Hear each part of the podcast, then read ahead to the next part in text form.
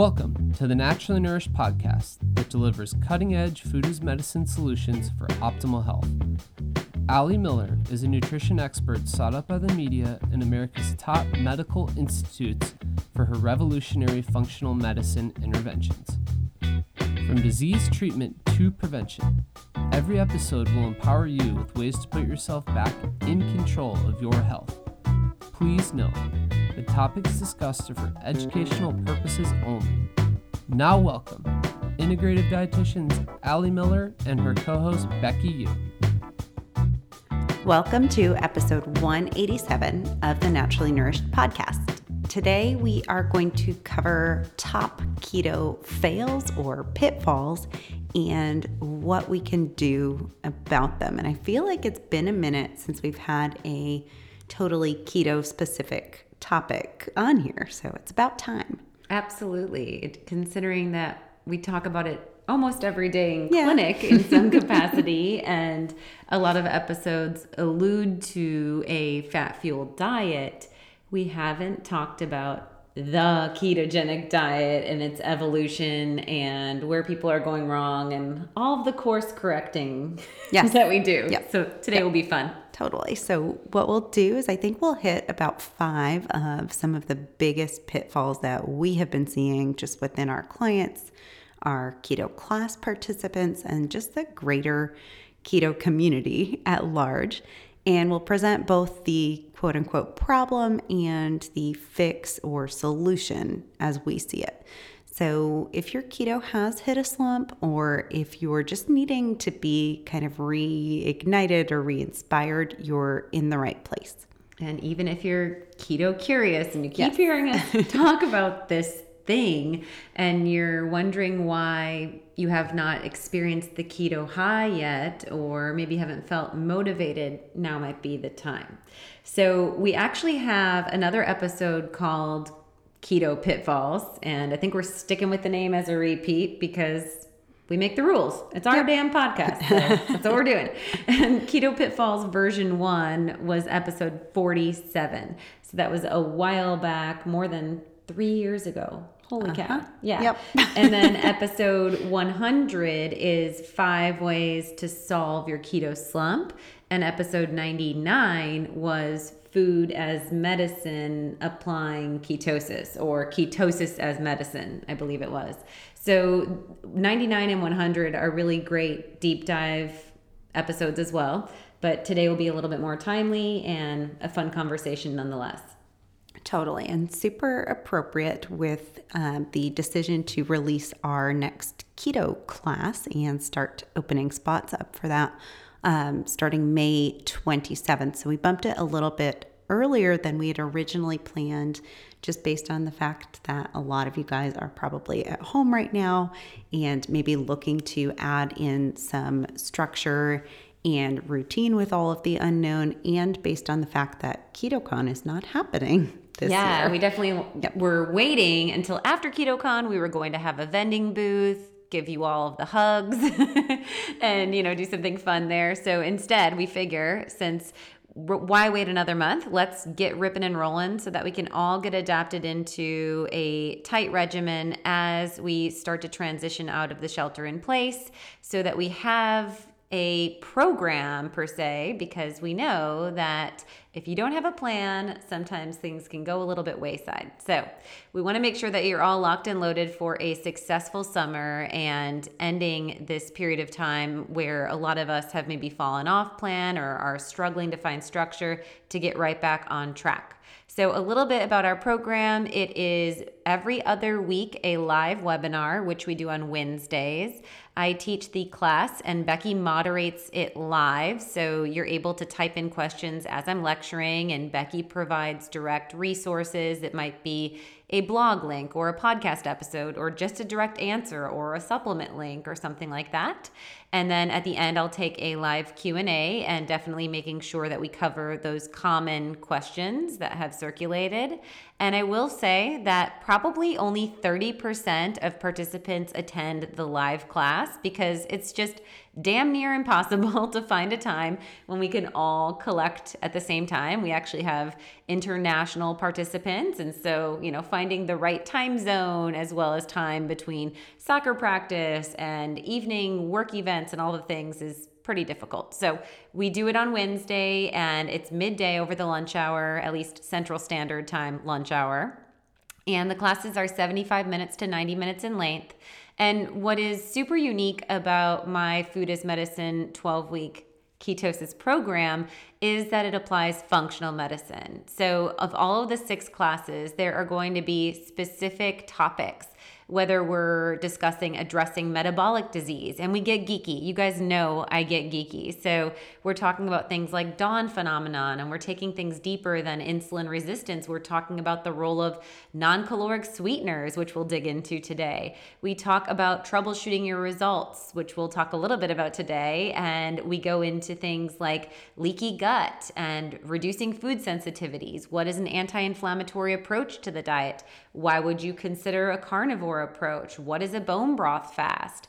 We cover the HPA axis and how stress messes with your adrenals, thyroid, and metabolism. We dig into the microbiome and determine if you're in a state of dysbiosis or an optimal symbiotic gut that's working for you and for your mood and metabolism. And then we talk about the things lifestyle and diet that could play a role with driving imbalance with your microbiome. We address hormone health and how you can play with carb cycling, as well as the role of leptin, which is a big piece of the puzzle.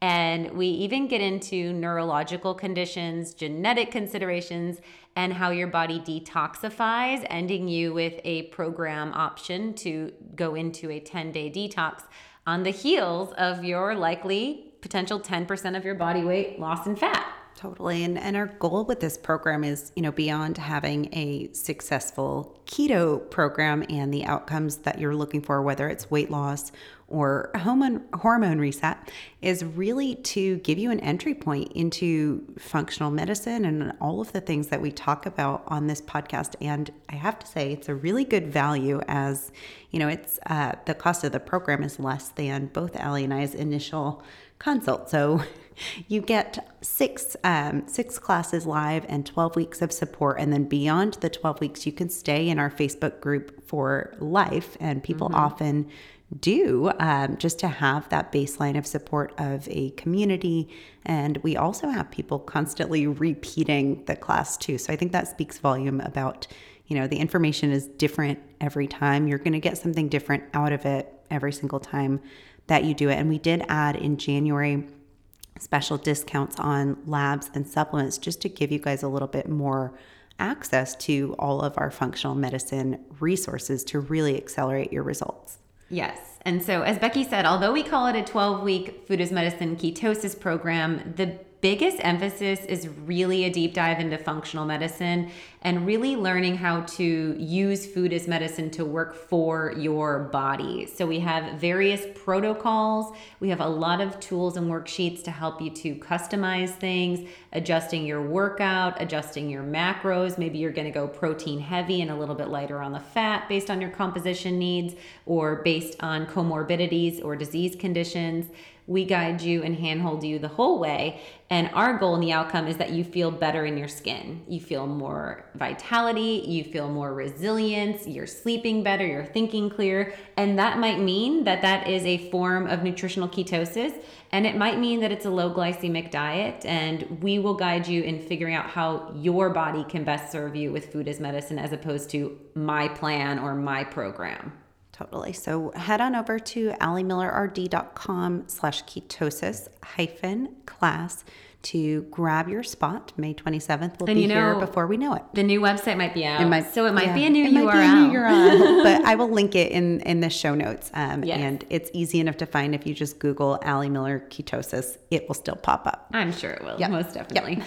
So I'm going to grab a quick moment for our opening sponsor, Further Food, and then we will jump into pitfall number one So, Further Food makes the highest quality collagen, gelatin, and health tonic foods. We love their collagen and gelatin based on their sourcing, which is of the utmost quality, being grass fed, pasture raised, or wild caught in the case of their cod collagen. And all of their products are non GMO, hormone free, and antibiotic free.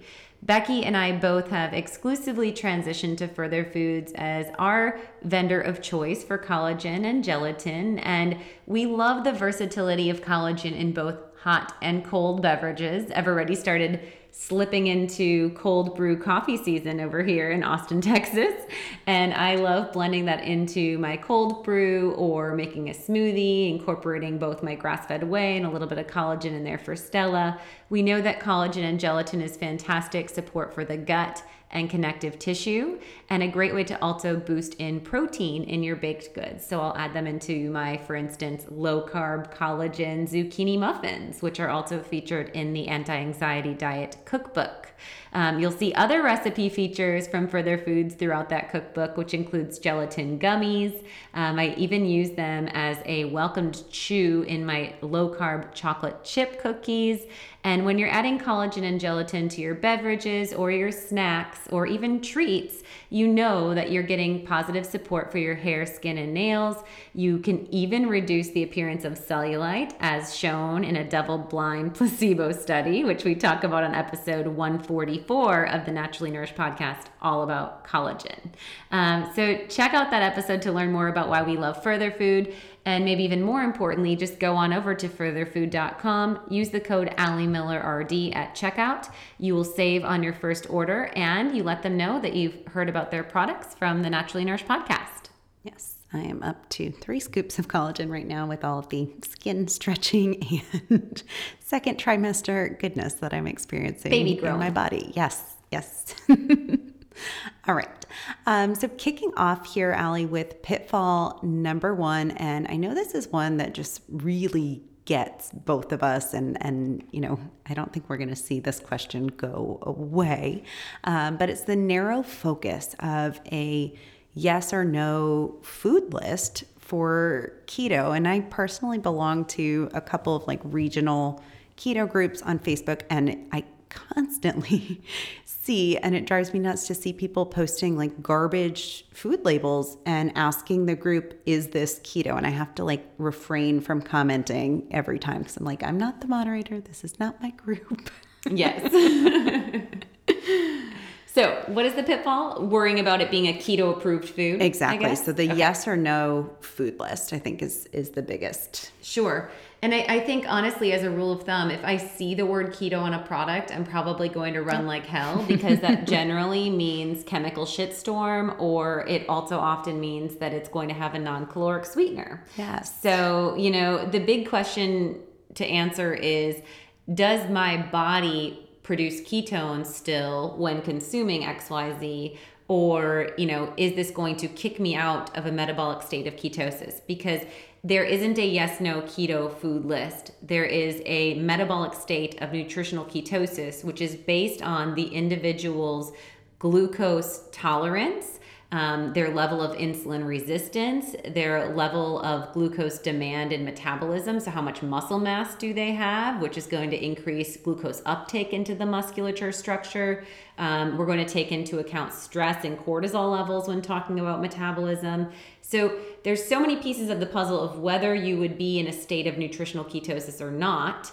And then I say, is this a real food as the correct question to ask when looking at a product? Is this a whole food?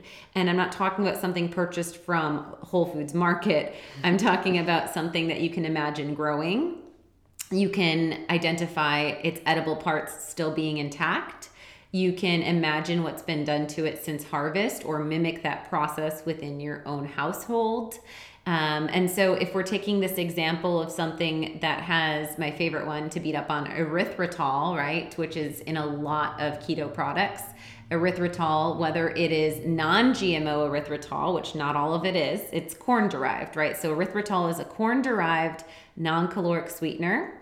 And it would take like a Breaking Bad food lab to take a ear of corn and make a white powder erythritol out of that. It's not possible. You cannot imagine it growing. None of its edible parts are intact, and a lot of it's been done since harvest, and probably a lot's been done to it while it was growing in the process, like glyphosate, you know, residue, which we see with the 93% of corn that is genetically modified. So, a lot of things have been done since harvest. And um, my biggest picture, and as you'll see, consistent with the anti anxiety diet cookbook, is learning about your own metabolic flexibility. So, if you want something that tastes sweet, adjust your palate to be more savory so that it requires less sweet or less carbohydrate density to satiate that flavor profile and you can still stay in a metabolic state of ketosis. So, my avocado brownies that are in the cookbook, for instance, use three to four dates that you soak in water and then that's pureed into the base of the brownie. Well, the brownie also has a lot of coconut oil. The brownie also has nut butter in there. It has eggs. So it has a lot of fat, and then it has avocado contributing further, and cacao powder, and those dates. And it works in a synergy that eating that brownie for most people that have metabolic flexibility and are fat adapted, they are easily going to stay into a state of ketosis. Now, maybe eating that brownie in a meal that also included a siete tortilla and maybe also included a quarter cup of uh, roasted sweet potatoes, that might kick over my lever and I may kick myself out of ketosis. But any one of those given choices on a given day where I'm walking my 10,000 steps and using my body and I'm maintaining in a mellow ish, as best I can, state, I'm still going to be in a state of ketosis. And so I would not require that or call that a carb cycle. I would call that eating within my metabolic flexibility. Totally. And and this element of metabolic flexibility, it may not be appropriate to do some of those choices that Ali's saying when you're first starting out in keto.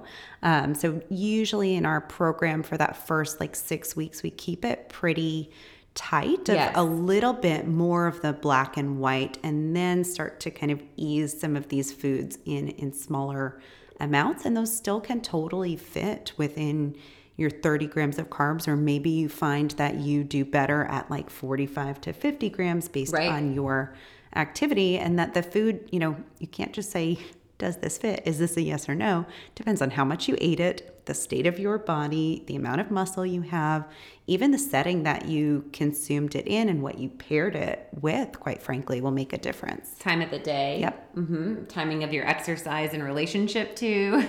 totally so much. So, yes, we do. We layer in, like everything, you have to kind of tear off the band aid or wring out to push the reset button. And so I always say, with restriction comes more freedom. And what that means is we want to get you successfully adapted into producing ketones so that you can be quote unquote fat adapted. Your body can be familiar with functioning as a hybrid machine, making both ketones and glucose, right? And then from there, you will do some testing to confirm that you are adapted or in a state of ketosis. And then you'll start to create some associations of how you feel in that state so that you don't have to become dependent on your meter. You don't have to be dependent on your urine strips, which will get diluted over time anyway. Um, but I know for me personally, I do really well in what we call like a phase 1.5. So there's a tight phase one, which is tighter carb control. 1.5 is kind of exploring your metabolic flexibility. And then phase two of my program allows for a higher carb allotment for intentional carb cycling while still staying overall low glycemic. So I note that I do really well in a phase 1.5. And if, if I restrict too much into that phase one, even if it's based on, you know, accident or unintentional, just missing foods, that I get really wiry. Personally, I run very high adrenaline. Um, I run like in phase zero of adrenal fatigue, whereas you know a lot of clients run like phase two or three. Zero means no adrenal fatigue. And so when my ketones go over like a 1.8 in a blood meter, if I'm hitting the twos, I start to kind of feel this like bone jitter, and it's not a pleasant grounded state. I find that nutritional ketosis in a light range keeps me very grounded. My thoughts are very balanced. I am able to process things cognitively. I'm able to multitask.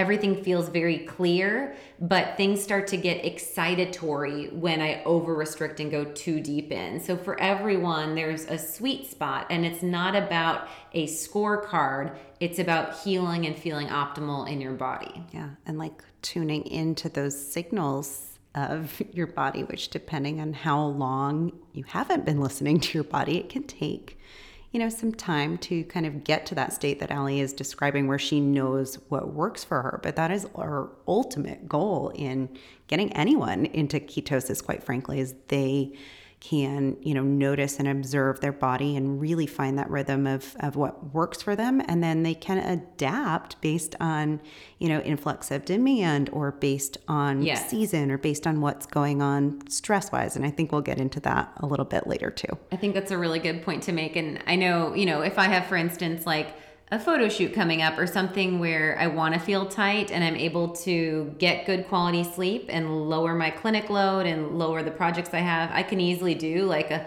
five to 10 day, like, er, really tight, even almost close to carnivore approach and, and, and really get some solid muscle definition. Sure.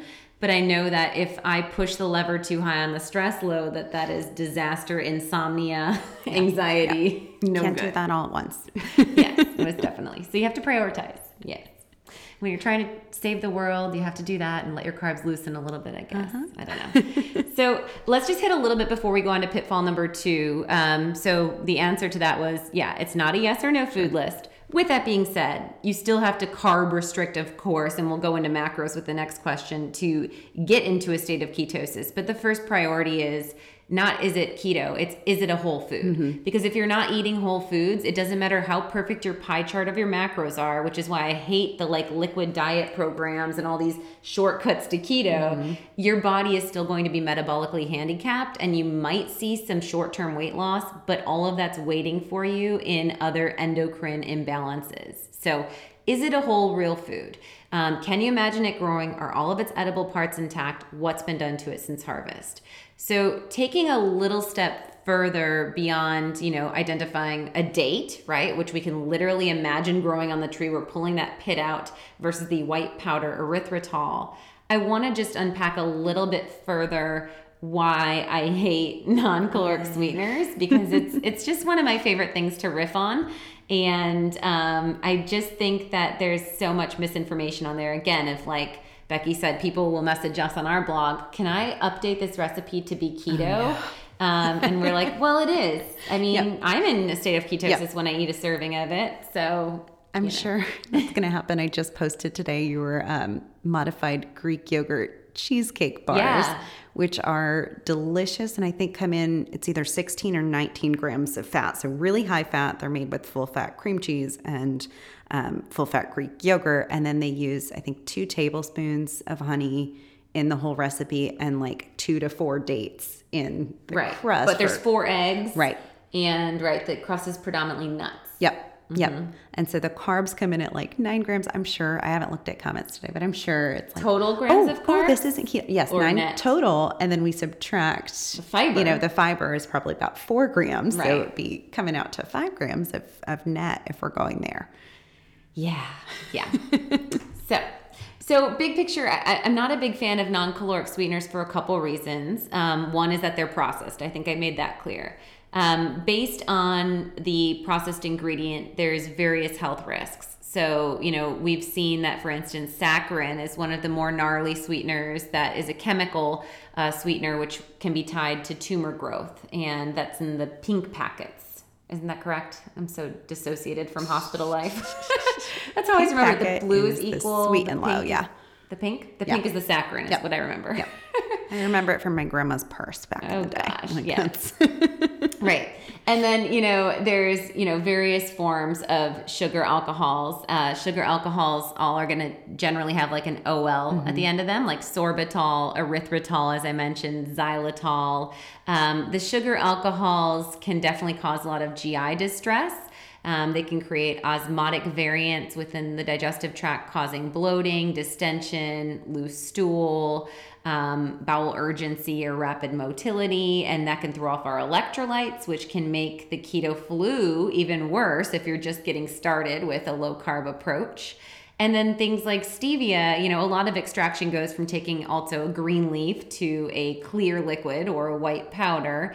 And when we isolate the sweet um, glycosides and we try to remove that bitter impact, um, we're seeing that we're, we're looking at things that are you know 300 times sweeter than table sugar. So with any of these non-caloric sweeteners, even if they seem closer to a plant and maybe not chemically derived, um, there still is an extraction, but the more concerning element is the cephalic response.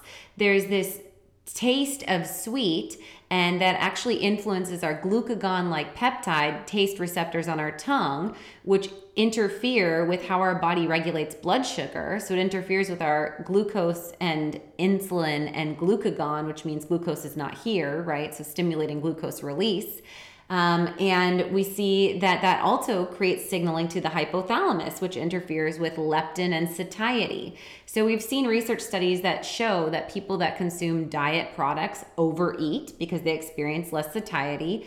And we also know point blank behaviorally that it's still giving permission or desire for sweet tasting thing. Like sweet is good. That's a reward still. Um, and so when you're at a wedding, you know, it's you're always going to crave wedding cake. When you're at Starbucks, you're always going to crave those cake pops, right? And you're white knuckling discipline for the keto version of the chemical shitstorm.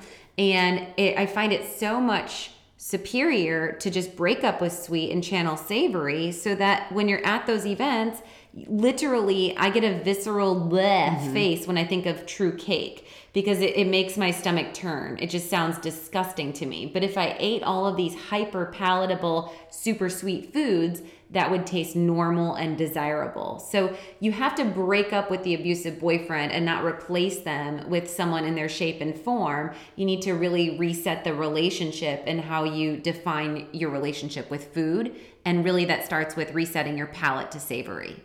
Totally.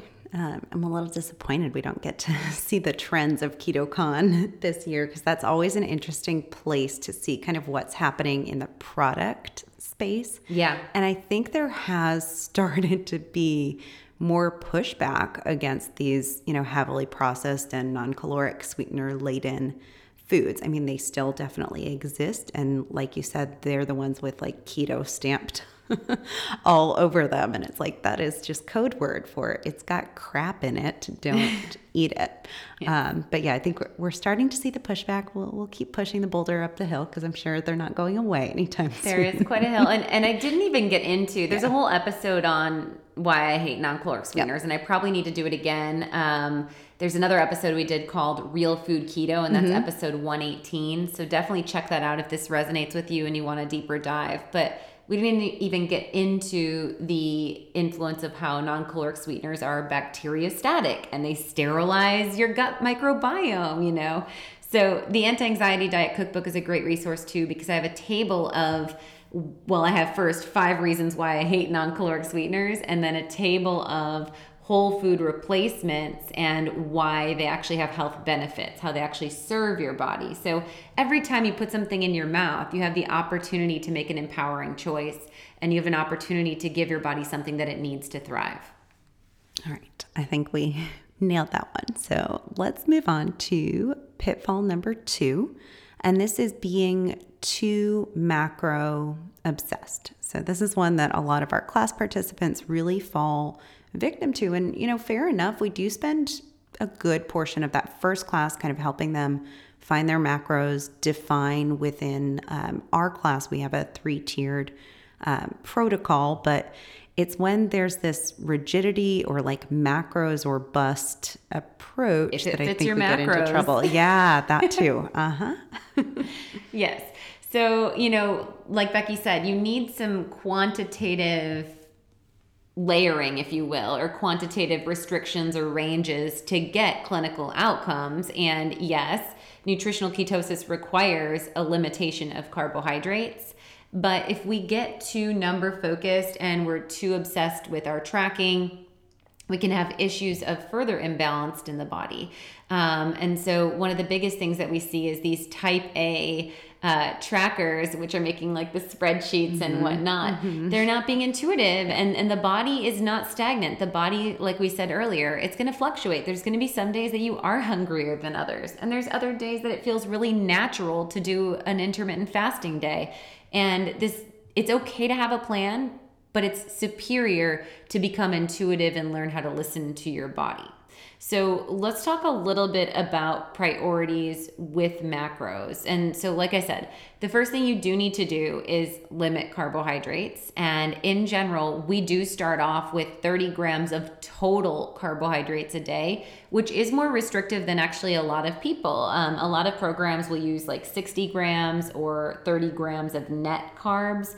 And I really don't like to use net carbs. You know, we were just discussing it in the constructs of the uh, bars, the cheesecake bars but we don't use net carbs in our language because often when you're talking net carbs, that's an opportunity for a product of the food industry to have manipulation on their label, mm-hmm. right? Oh, totally. Wouldn't you say? Yep. So that's where often, you know, we'll see like inulin and these prebiotic fibers, which are really gut bomb disasters and um, not something necessarily that would be desired to put into our body. So you do need to limit carbohydrates most definitely because what you need to do is reduce the glycogen stores and the glucose release that's stimulating insulin influx so that your body has to get thrifty and produce ketones out of oxidizing your fat stores or the fat in your diet.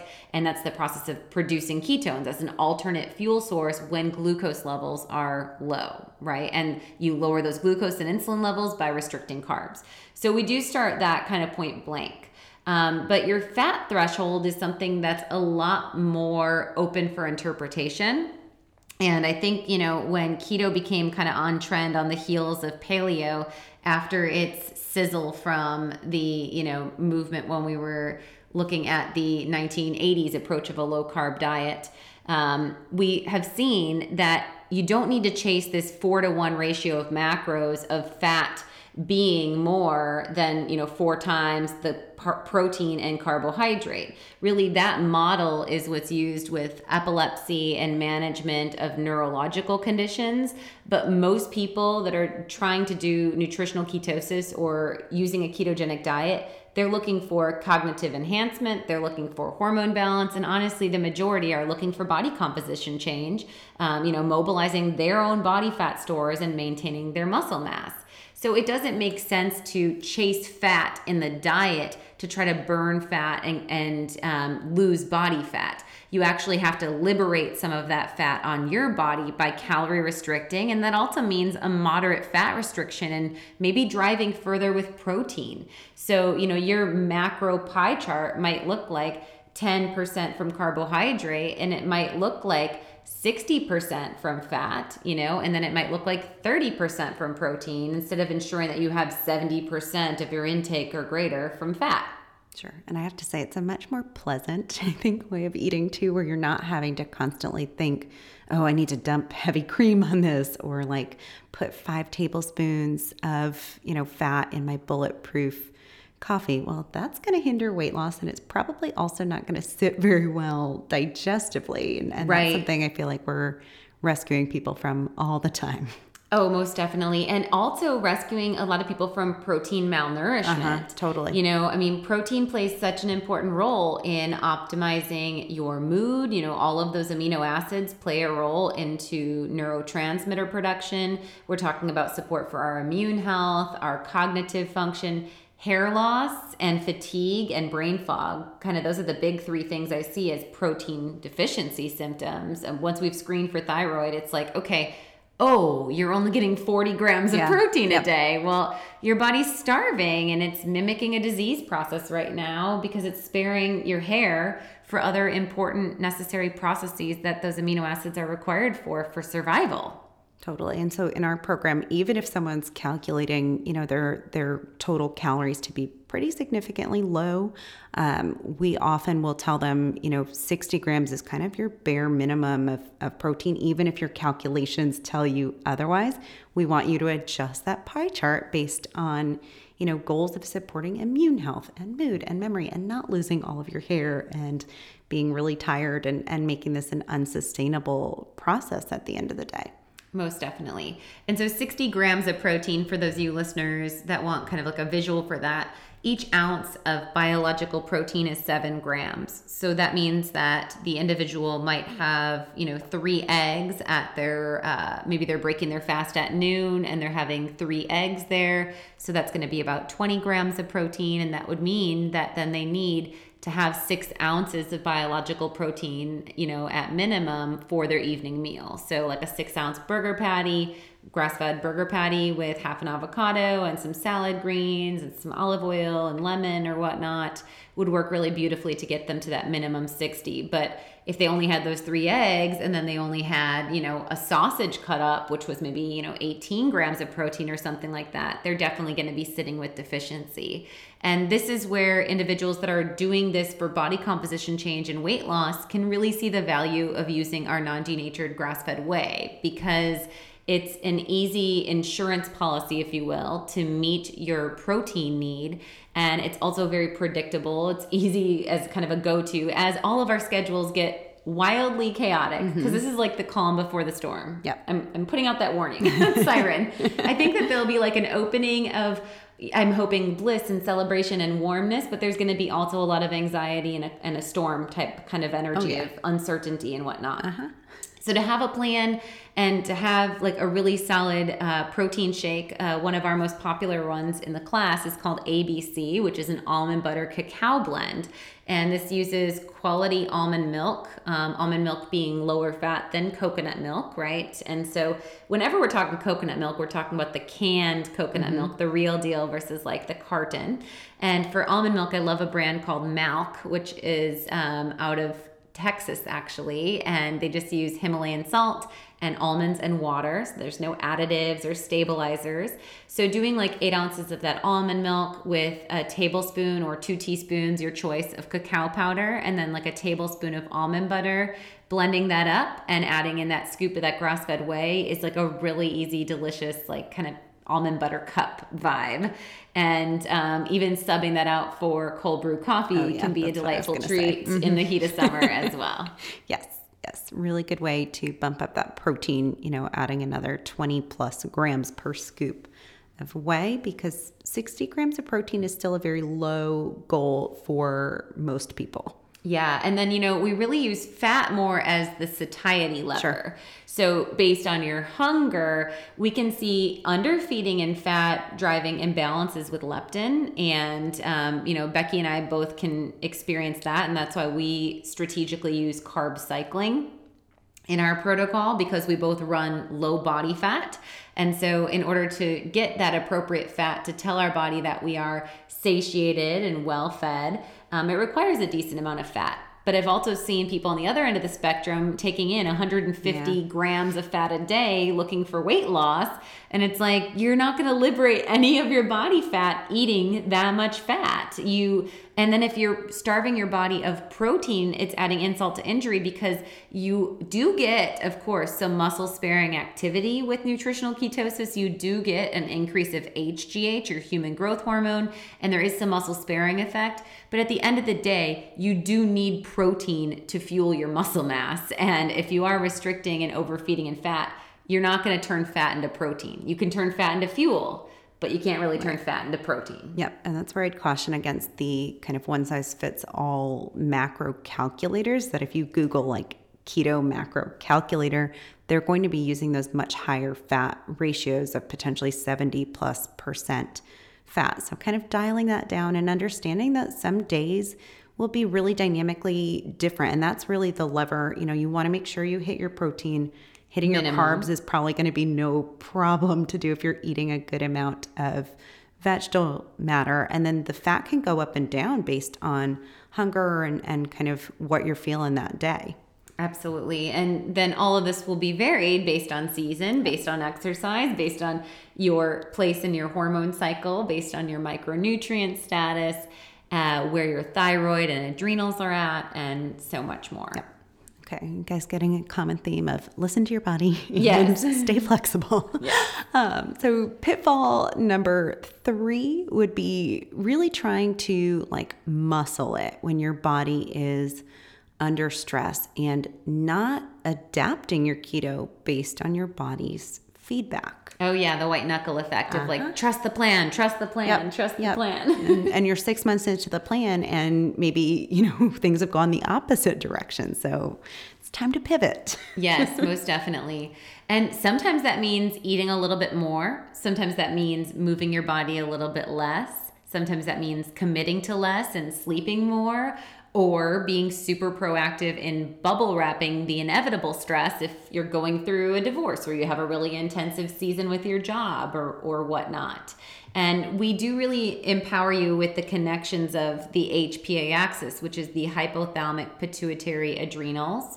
And we have found time and time again that if we are putting out excessive cortisol um, or we are not supporting our primary stress gland of the adrenals, cortisol is a glucocorticoid. So, cortisol itself does create blood sugar spike in the body and it also increases body fat gain and it's the visceral fat the stuff that's more dangerous and closer to your organs and it's also the undesirable belly fat that we see from the cortisol and then that further interferes with our testosterone and estrogen and we can definitely get into a downstream unfurling level of imbalance Totally. And I think this is something, especially right now, when just stress is kind of at a, a higher level, just in the ether, I guess. Um, this is something I've been kind of dialing clients back on their intermittent fasting protocol, maybe taking Yeah. that away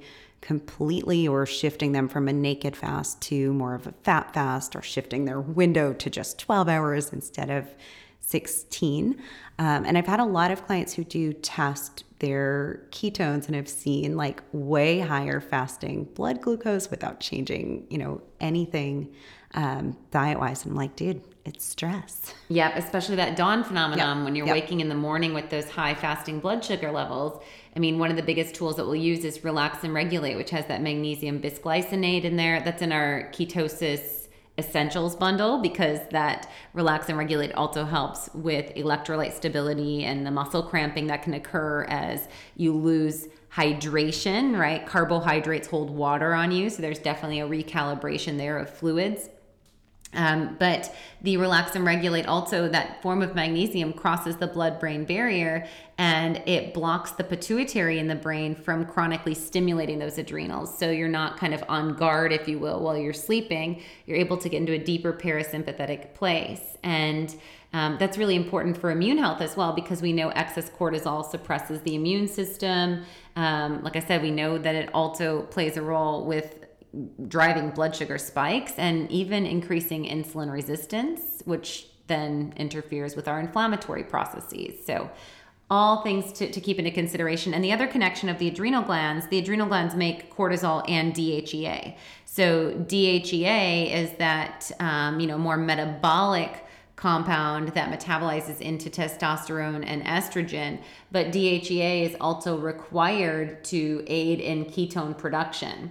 So we often will see that that's a big tool of, of troubleshooting for someone that's not able to register ketones is working with their adrenals, maybe getting them going with the adrenal rehab bundle um, where they're getting that glandular compound and the adaptogen boost so that they have more resilience to stress without going into those adrenals as a demander. And that can really be a piece of the puzzle. And not only does that produce ketones, but again, back to the full stream, it helps you feel more cognitively on fire, you're sharper, you're grounded, you're balanced, your libido picks back up. And so you feel better in your body. Yeah. So, kind of both ends of that spectrum of um, either cortisol highs or, or insufficiency can certainly hinder ketosis. Yes. Okay, and then fasting, you know, totally comes into play as I mentioned here too. And and as I said, I've had to take clients off who are feeling like keyed up by the current climate or showing signs of, or even in uh, neurotransmitter testing, seeing like elevated epinephrine. Which I have. Yeah, you do. I always have had, but it's been higher than ever. Um, and I can understand the whys behind that. But uh, I would say definitely listen to episode 148 of the podcast. We have an episode called Fasting and Time Restricted Eating. And I think I talk about a scenario of a, uh, client of mine who he was really gung ho. He was low percent body fat and he had a super low leptin level. And leptin, again, is that satiety hormone, right? Which is only made from fat in the diet or body fat. So he was running low body fat, and then he decided to do a three day water fast, mm-hmm. which I advised against.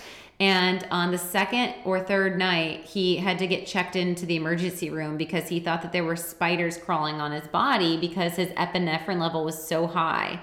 Um, his body was literally in like survival mode, freak out mode because it was starving.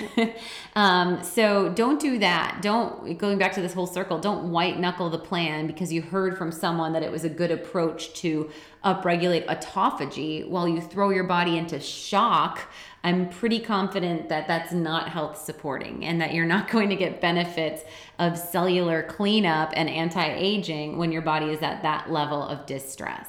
Totally. And just because something's not working for you right now doesn't mean it won't work in the future, but there might be something that you need to shift and change before, you know, you try again with the fasting or before you go back into that tight keto. Absolutely. So let's take a moment and hear a word from our sponsor today, Wild Foods. Wild Foods is a company that puts quality, sustainability, and health first in all of their products. My pantry is definitely stocked with a lot of goodies from Wild Foods, and they have everything from coffee to turmeric to medicinal mushrooms and every single product is painstakingly sourced from small farms around the globe. They have a really serious mission to fix the broken food system, and they believe, just like we do, that real food is medicine. So they've partnered with us to give you guys an exclusive discount. You can use the code Ali Miller RD for 12% off of your order. And I want to go through and highlight some of our favorite products over at Wild Foods. Um, one that I want to call out since we're on the topic of fasting is their teas. Um, teas are a fantastic way to increase antioxidant capacity, which has a lot of anti aging effects. We know that as we increase antioxidants, we reduce free radicals, which means that our cells actually have more optimal function, less dirt for them to deal with, if you will. And polyphenols have been shown in research to also support the immune system. In fact, they can increase your levels of interferon, which is your primary innate immune system defense. We also see that the catechins in green tea can aid with stimulating body fat burn and the blends that they put together are just absolutely fantastic. Really great tools as a way to extend your fast if you're looking to do a pure fast, meaning just water, coffee, or tea. Um, some of my favorites are their coconut chai and their Thai G, which is made with green rooibos, ginger, lemongrass, and lime. Really beautiful. And then the coconut chai is a red rooibos. So both of these are caffeine free options fantastic in the evening mm-hmm. when you're looking to kind of break up with potentially your like COVID dessert trend that you picked yep. up on. This yep. is a great replacement. um, so this one has ginger coconut flakes in there, as well as um, saffron and chili flakes. It's beautiful such a good point for extending a fast or kind of closing the fasting window, but still feeling like you're having a little bit of a treat. Yes. In the evening. And then I'll call out their matcha on the trend of tea um, because I think there are so many matcha powders out there off the shelf that are oxidized or not high quality. And Wild Foods matcha is legit. So, this is a fine powder. It's made from the stone ground green tea leaves, and instead of infusing the leaves, you're whisking it into water or into a recipe like Ali's matcha gelatin pudding in the anti anxiety yeah. diet, or making like a really awesome fatty matcha latte with ice, which sounds amazing right now. And you're getting 100% of the nutrients that are inside of those tea leaves. So, about the equivalent of 10 glasses of regular brewed brewed green tea in one serving. Plus, it's got that bright green Yeah. color and the flavor that you actually want from matcha versus like the brown kind of sad yeah. oxidized form. Yeah, it's a really nice, bright, vibrant matcha. And we know that the health benefits of L-theanine are phenomenal. So not only are you getting 10 times those antioxidants that I was speaking to, you're getting L-theanine, which is a modulator for our brain chemistry. It really helps us to get into that alpha brainwave space for concentration and focus and alertness in a zen mellow space. And the last thing I'll call out is, um, and I think they just got it back in stock because they were out for a while, is the Cocotropic, which is their wild superfood elixir. It's an awesome blend of uh, medicinal mushrooms. So there's reishi and chaga mushroom extract, there's raw maca powder, and wild turmeric and cacao and you can sip it in your protein shakes or make it up like a hot cocoa. And it is fantastic. It's a great cognitive enhancer while still allowing mood improvement and overall relaxation um, high antioxidant capacity and just one that i've had a lot of fun playing with in my kitchen so go on over to wildfoods.co not com wildfoods.co put in the code Ali Miller RD at checkout and you will get 12% off your order and vote with your dollar letting them know that you learned about them from the Naturally Nourished podcast. So I've heard from several clients actually in the past couple of weeks that we are responsible for getting them hooked on the Cocotropic. So I'm not Oh, yeah. surprised that they were out of it for a little bit, um, but it's really good stuff. um, all right, pitfall number four, moving right along. And this one is not supporting your body's detox pathways during keto. Yeah, so that's a big one. And um, not only is it the first idea of eating whole, real foods and not doing a dirty keto, right? It's not just about your macros, it's about fueling your body with food as medicine, eating anti inflammatory foods, eating foods that are rich in polyphenols and antioxidants, um, eating foods that provide us a variety of bioflavonoids, right? So it's getting health supporting compounds. But the concern with keto is you are liberating your body fat. If, if you're successfully losing weight, I should say, with a ketogenic diet, you are liberating your body fat as a fuel source, which is beautiful form of detoxification. But if you are, if your pathways are burdened with a toxin load or they don't have the nutrients required for phase one and phase two of the biochemical pathways of nutritional detoxification, then you're creating stagnation or buildup in the body. So when you lose that body fat, you're also liberating toxins, which can then create more damage than how they were dormantly stored in your body fat. Now they're susceptible to injure your vital organs or hit other cells of concern. A lot of these toxins are endocrine disruptors, meaning that they can interfere with our thyroid, they can interfere with our sexual hormone balance, a lot of them driving estrogen dominance. And we know that our fat cells themselves, our adipocytes, are actually hormone modulators as well. As you liberate fat, that creates estrogenic um, influence on your hormones. So we've talked about in a couple troubleshooting episodes how a lot of people will have like various like breakthrough bleeds or changes in their menstrual cycle as they get fat adapted because they might be breaking down fibroids or liberating estrogen or seeing some of these changes with leptin, which is going to give different signal to their thyroid or their ovaries.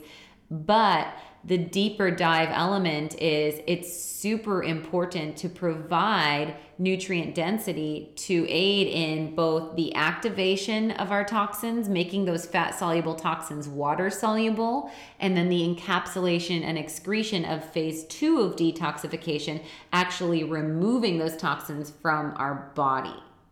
Yes, and and this is you know twofold in that you want to be incorporating those compounds that support detox ongoing, and maybe even bringing in if you are experiencing maybe some hormonal imbalance, um, bringing in something like our ultimate detox or even our detox packs Yeah. on an ongoing basis. And then you know there's the flip side of, of that. You know when you've lost ten percent of body weight, you probably want to pause and pivot a little bit and actually go through our 10 day detox program. And this is where, you know, a lot of people I think hit a, a stall in their keto progress. And Yeah. detox is one of the first things that we recommend if you've been hanging out at the same weight and you still have a goal of, you know, 10 more pounds, but you've been successful so far, um, that's a really good way to kind of break through that plateau and reset. Most definitely. I can't tell you how many times I've had people on Instagram tell me, Hey, I'm on day six of your 10 day detox and I'm producing ketones. Yes. Yep. I've been checking with my meter and I haven't made ketones in six months. And here I am. It's so easy. And it's like, yep, your liver mm-hmm. not only manages hormones and not only reduces toxins from your body and serves as that primary detoxifying gland, but it's also the organ that produces ketones. Yep. so yep. when you love it, it can also help so significantly with things like fertility. Um, we see huge outcomes in hormones and metabolism when you actually participate in the 10 day detox. And then supporting detox ongoing by having ample fiber in your diet. So we love chia seed. A tablespoon of chia seed is 10 grams of fiber. Clean proteins, ensuring that your choices are hormone free, antibiotic free, and pasture raised.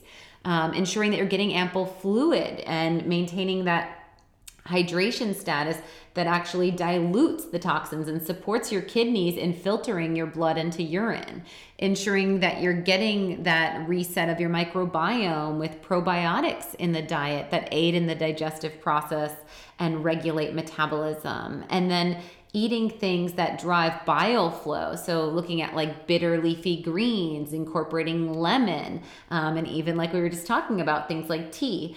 Um, and sulfur is so important. And this is why we always joke that you can't do a juice cleanse right. to detoxify.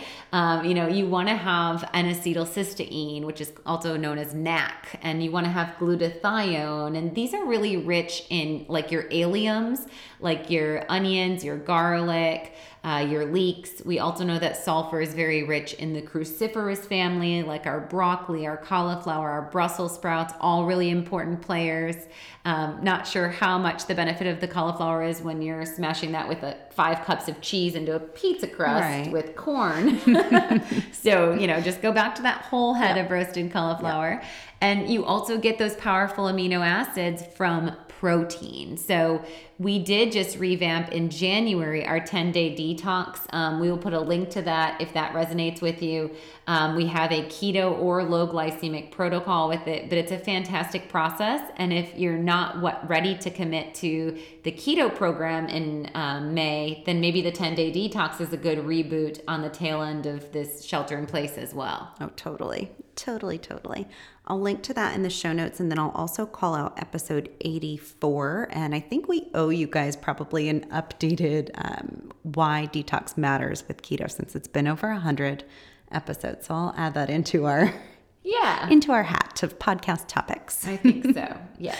All right. And finally, let's hit this last one. And, and this is again where, you know, how you keto really matters. And um, a lot of times we see, you know, nutrient deficiency with keto, whether it's because we're avoiding certain groups of foods or, you know, because we are um, too stringent on certain aspects of our keto, or it could just be increased demand that we're not um, repleting with our keto. Right. And so, right, increased demand could be things like growing a baby, perhaps, or running a marathon, or burning the midnight oil and not getting ample sleep. So, it, it, totally does come down to eating whole, real foods. And we see a lot of the pitfalls. The first one I kind of called out already, which is protein malnourishment. So that's really important. And then I think that part of one of the big benefits of the carnivore approach is that it's very rich in carnitine. Um, you know, carnitine is really high in our red meat. Um, it plays a big role in shuttling fat as fuel and that can even be accelerated when we have optimal status of vitamin C, which that would be the non-carnivore element, where you're going to be getting the vitamin C from produce, um, as well as we see pantothenate and niacin supporting the metabolism of fat as fuel. And we know that when you are making ketones and you're looking for body fat burn, that carnitine demand even goes up higher. And sometimes just consuming red meat is not enough, even if you are having red meat daily. So the Boost and Burn supplement is really the, the go to tool in our repertoire. It's also in our Keto Essentials bundle and it has two grams of carnitine per serving. Um, and that plays a dynamic role in helping your body to produce ketones, which is highly superior, in my opinion, than taking exogenous ketones, um, because that's just circulating ketones through your bloodstream without your body actually liberating your fat to produce. And most of you want the body fat burn in that production pathway. Totally. And really good one, whether you're hitting a keto slump and not making ketones or just getting started. I find that's a really good tool for combating some of the keto flu symptoms too. Yes, and I have to state that that is one of the products that does have a non caloric sweetener in there. There is stevia in there. We had to choose good, better, best options. Um, and carnitine does taste like stinky fish if it didn't have any flavor enhancer in there. And we needed to include something that was non caloric so that we could use the boost and burn with our clinical ketogenic neurological clients because the boost and burn is such a big tool for our mitochondria. So, mm-hmm. when we're mm-hmm. talking about things like multiple sclerosis or various forms of mitochondrial uh, burnout, chronic fatigue syndrome, fibromyalgia, Parkinson's disease. This is a really powerful supplement for that whole neurological family. And we did need to, to choose that option there. And so, again, I just want to be clear anytime there feels like an incongruency, that was a known selection for the product, which I still put in a different category than a food. You're not chugging that daily, sure. you know, and setting your palate based on that. Yeah it's a tool and, and aren't you glad our new website will include faqs like this? Yes. On each product. Yeah so the other one i would go to is omega 3s so i think that although the ketogenic diet is very high in fat and I have no problem with saturated fats, especially if they're coming from well sourced proteins, which will actually have more conjugated linoleic acids like CLAs, which actually aid in insulin resistance and boost lean body mass and metabolism. We still need our oleic acid from our olives and our avocado, and we still need our omega 3 fatty acids from our marine life, like our wild shellfish and fish. So the omega 3s really play a big role with regulating the inflammation in the body. And as you do go through the weight loss process, often inflammation can be a um, break to your metabolism. If your body is in a state of puffy, inflamed, protective mode, it's not going to reduce that swelling and you're not going to see that optimized metabolism. So, we often will layer in like the EPA DHA extra, which is our omega 3 fatty acid that is molecularly distilled third party tested for things like mercury, toxins, dioxins, anything that we'd be concerned about in our current state of polluted oceans. Um, and so that's why we go forward with the distilled option to ensure that it is clean for all those things and you still get that anti inflammatory effect. And then beyond omega 3s, I think electrolyte imbalance or deficiency in some of our electrolytes is a, a big area of focus as well. Totally. So, yeah, like I mentioned before, the Relax and Regulate is a great tool there for the magnesium in that sense. I'm always a bigger fan of ensuring that your magnesium is bisglycinate or glycinate form. If you see a blend on your magnesium bottle, they're going to use the cheapest first. So, oxide and citrate is going to take the majority of the weight and that's not going to help you do anything other than blow up your booty. And um, it's true, right? It is. It's osmotic, um, meaning that it flushes water to your colon. So yeah, you're not going to get a, a, big benefit from that. It's just going to pass right through you. Yeah, and if anything, it's going to cause probably more electrolyte imbalance down the line with the looser stool. Yeah. yeah. Um, so I like to just do half of an avocado with like Redmond real salt, um, and I like to do lemon or lime juice with that. Maybe I'll add some cumin or hot sauce if I want to be fancy. I just eat that with a spoon as I'm going back into a, a tighter keto um, to help to maintain that electrolyte stability and then I'm doing that relax and regulate all the time anyway because not only does it have the magnesium bisglycinate, but it also has that myo-inositol, and that's such a powerful player for regulating hormone and anxiety. Totally. Okay, so we've hit five pitfalls for today and covered a lot of ground from being, you know, too married to this yes no food list approach to being too married to your macros to white knuckling it to not supporting detox, and finally, nutrient deficiency. Do you want to close out with a couple of rapid fire questions? Sure, let's do All it. right. Let's do it. Okay. Uh, so first one here, we kind of hit on this, but let's just give them some like very direct recommendations. Help. I'm seeing high fasting glucose in the morning recently and practically no ketones. I've been keto for a year and this has never happened to me before. I haven't changed my diet at all. Do you think it could be stress? Should I change up my fasting or supplement routine? Yeah, I think it's totally stress. Um, and I think I already mentioned that the relax and regulate Mm-hmm. works well in that evening time to block that pituitary gland to stimulate the adrenals. And then um, calm and clear would be the other go to that I would say. So maybe the anti anxiety um, jumpstart bundle would be the best place to start, or the stress manager bundle and adding in the relax and regulate. Um, those would be great things to, to consider as far as changing up your supplement routine. I'd probably also make sure you're not taking anything that's stimulating your adrenals. Um, and then I would watch based on the timing of your intake, um, you know, making sure that you're getting deep, restful, qualitative sleep. And you might play with the variance of what you do with your body in the morning um, routine, whether you're doing a fast or whether you want to have protein earlier in the day or whether you're incorporating exercise or walking. Um, and as well as even the type of the style that you're waking up like what kind of alarm are you using? Um, are you incorporating any meditation or mantra or like framing your day with gratitude or does it just start with your child coming in and screaming? Um, you know so we have to kind of think about the stress involved in our in our waking routine as much as our sleeping rituals. Or are you scrolling the news before bed, or the first thing when you wake up is flipping open your phone and looking at like all of the updates that happened overnight? I don't recommend that for your cortisol yeah for sure. that can set the tone a little bit off i would say totally.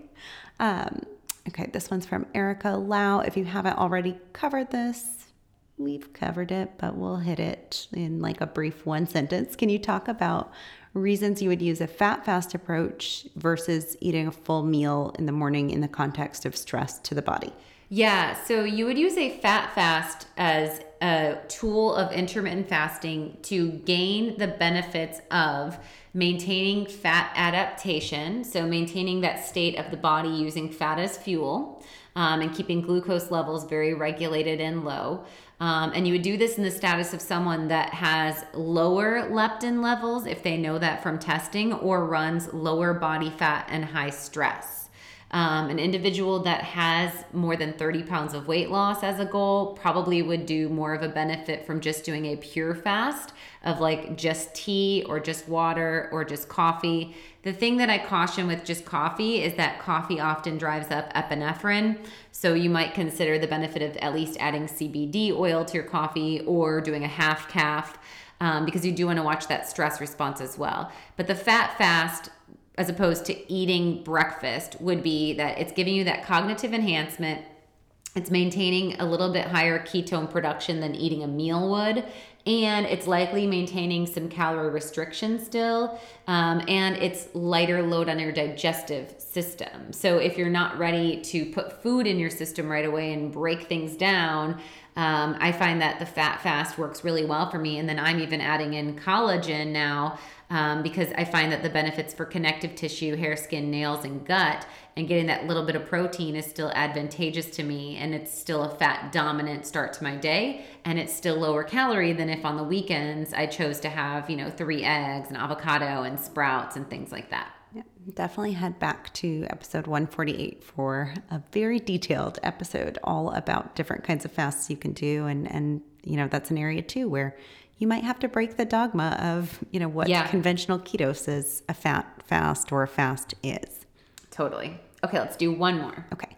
Well, this one, I like her name, so I'm going to do the one from Calling All Coconuts. Ooh, I like that too. Uh, how did you learn everything you know about keto? I'm getting my master's in nutrition right now, and they definitely don't go that in depth into keto. Thank you. Double smiley face. Okay, so I would recommend um, taking our 12 week Yep. virtual food as medicine ketosis class. I, I hate to end with a plug, but I'm gonna. Um, we've had anywhere from physicians to pharmacists to nurse practitioners to dietitians to professors of dietetic programs to moms, to dads, to siblings, to whatever, you name it, right? So any level of the scope of education. And we've seen significant value from all participants because we do go deep dive and there's always something to learn. Um, where I learned about it, I honestly don't even know. I think it's just been experiential in my own um, curiosity and, and digging into biochemistry. Um, you know, there weren't a lot of modules also in like the IFM, the Institute of Functional Medicine doesn't really dig deep into it. Um, even in like the cardiometabolic um, tier of it, I did my first job out of um, my dietetic internship was running a ketogenic weight loss clinic. So obviously that had a, a lot to do with it and um, I had interned prior at um, Methodist Hospital Weight Management Clinic, where they also did a ketogenic diet preceding uh, bariatric surgery. So I did I did know a little bit of that in that sense, but it was using you know processed products, and I don't think the right functional approach.